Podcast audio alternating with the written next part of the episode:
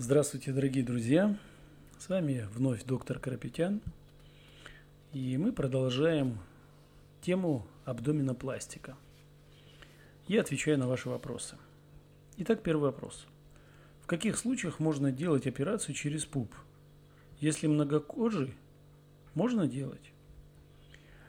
А, через пуп выполняется операция либо удаление пупочной грыжи – либо устранение диастаза или грыжи белой линии живота, либо совмещение того, что я сказал. Одномоментное устранение пупочной грыжи, диастаза и грыжи белой линии живота.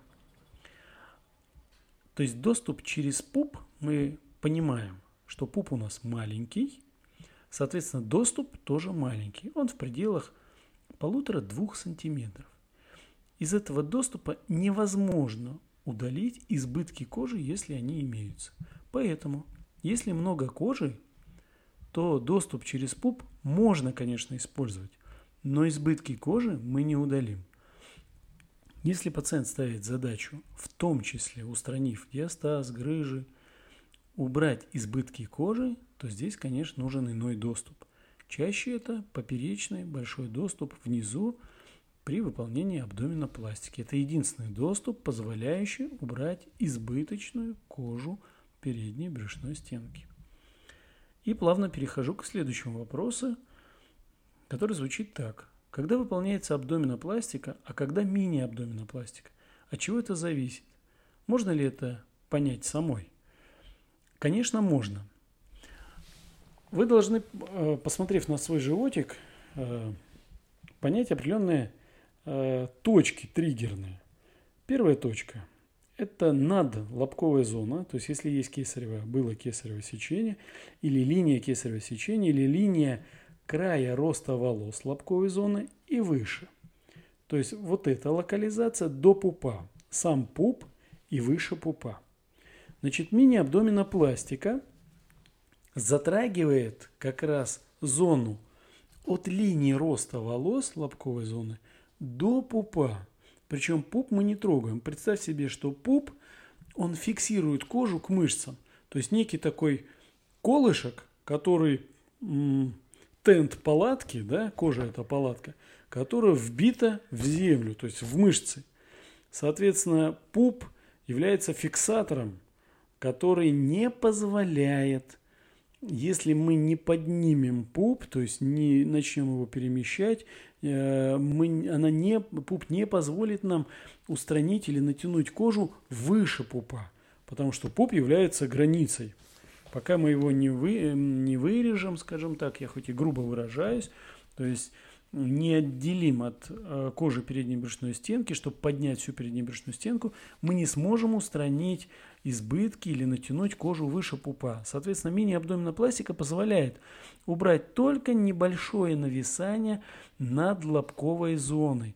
Когда, скажем, в целом передняя брюшная стенка э, сохраняет тургор, то есть кожа не избыточно, не нависает, не в множественных растяжках, нет э, диастаза с пупочной грыжей, и при этом есть участок э, над краем зоны роста волос, особенно когда выполнено кесарево сечение в виде такой нависающей ступенечки небольшого, это проявляется, конечно, это мешает жить. В этом смысле выполняется мини-абдоминопластика, то есть устраняется рубец после кесарева, натягивается одна треть кожи ниже пупа, которая именно одна треть.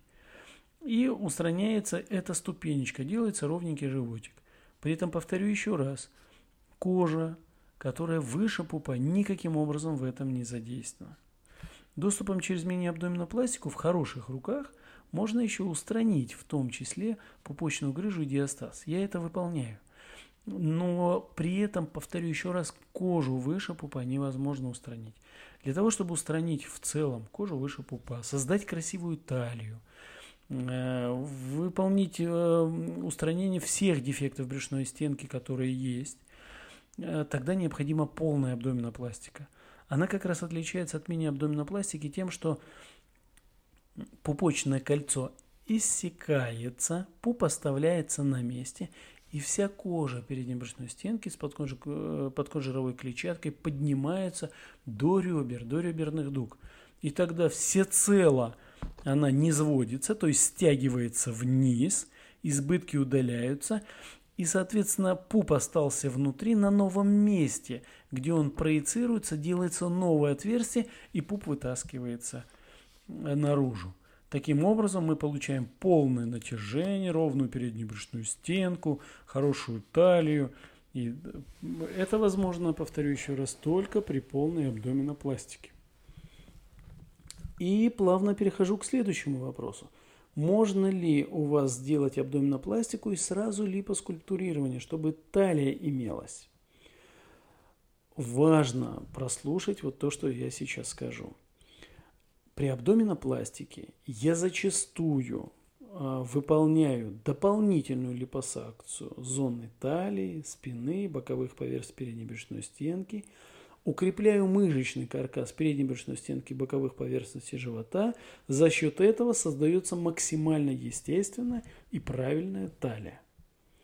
Однако липоскультурирование, которое имеете в виду, оно в данном случае не имеет э, никакого смысла, потому что оно подразумевает из жира, то есть липа, создать скульптуру. То есть а, за счет создания различных а, конюлей создаются каналы борозды э, на животе, на передней поверхности, на боковых поверхностях живота, которые имитируют строение мышц. Поэтому это не создание талии. Создание талии выполняется при абдоминопластике. Я выполняю по-настоящему, не имитируя эту талию – а вот липоскультурирование используется чаще для передней брюшной стенки, если уж пациент желает, чтобы контуры э, имитации мышц проявлялись после операции. Следующий вопрос. Подскажите, пупочная грыжа видна или она может быть незаметна глазу? И то, и другое. Она может быть видна, если она большая, выпирает кожа пупа вперед, а бывает, что не вправляется, то есть не уходит живот, когда мы расслабляем – но чаще всего почная грыжа небольшая, а почная грыжа чаще врожденная, просто она проявляется у женщин чаще после родов. И поэтому глазу она, конечно, незаметна. Ее определяет специалист за счет пальпации, то есть пальчиками обнаруживая, что пупочное кольцо расширено, есть риск выхода сюда а, содержимого брюшной полости или предбрюшинной клетчатки и ущемления. Поэтому рекомендует в плановом порядке выполнить операцию по устранению – грыжевого дефекта пупочного кольца. И крайний вопрос на сегодня. А сколько по времени длится абдоминопластика? Абдоминопластика в моих руках длится от часа 20 минут до четырех с половиной часов, может быть. Все зависит от сложности проблемы, с которой мы сталкиваемся, от объема вмешательства.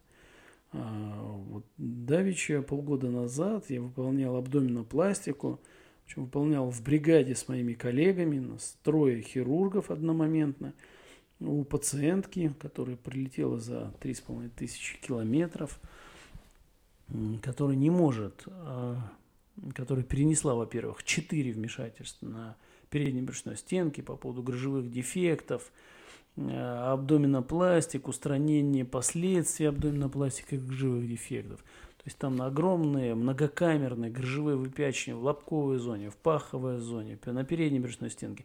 То есть нам пришлось практически как конструктор собирать передние брюшные стенки, используя множественные сетки и так далее, и так далее. Причем, как вы понимаете, это в рубцовом процессе, повторный вход, это всегда достаточно серьезная проблема. И эта операция у нас длилась 4 часа.